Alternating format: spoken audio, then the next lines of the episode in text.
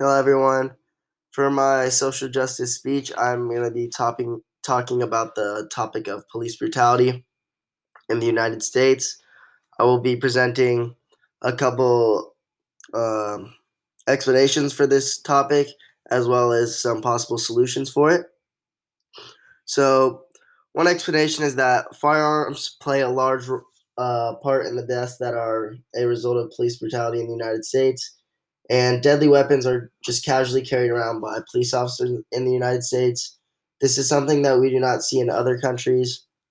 The United States is one of the few countries that casually gives their officers on the street firearms, and this is what leads to a lot of deaths due to police brutality because a lot of the time an officer will act on instinct and maybe become a little scared. They grab their gun. It's an easy way to inflict death on someone that does not deserve it. And um, this came from an article online called Do Police Need Guns by Jeremy Hobson.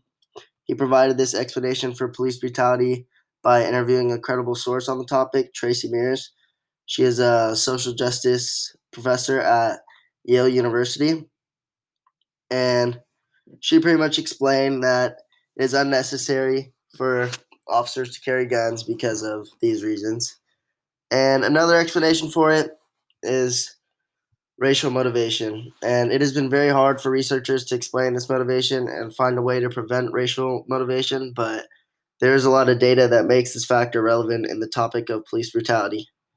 Um, over the life course, about one in every 1,000 black men can expect to be killed by the police. And this should just spark an issue in everyone's head that there's a problem that needs to be fixed. And it, it, it is also proven that Latino men are also more likely to be killed by the police than are white men. And then when we get into solutions, um, one uh, solution that can be made is to demilitarize um, the police forces because a lot of the equipment they are using is military grade. They're given military weapons, and they're also trained like they're gonna be put in a war zone when most of the time, a lot of the situations that they are put in do not need to come to that point. Um, there are existing de escalation trainings, but the current ones are not very effective. So, something we could do is also put, in, put into place more de escalation training that is proven to work.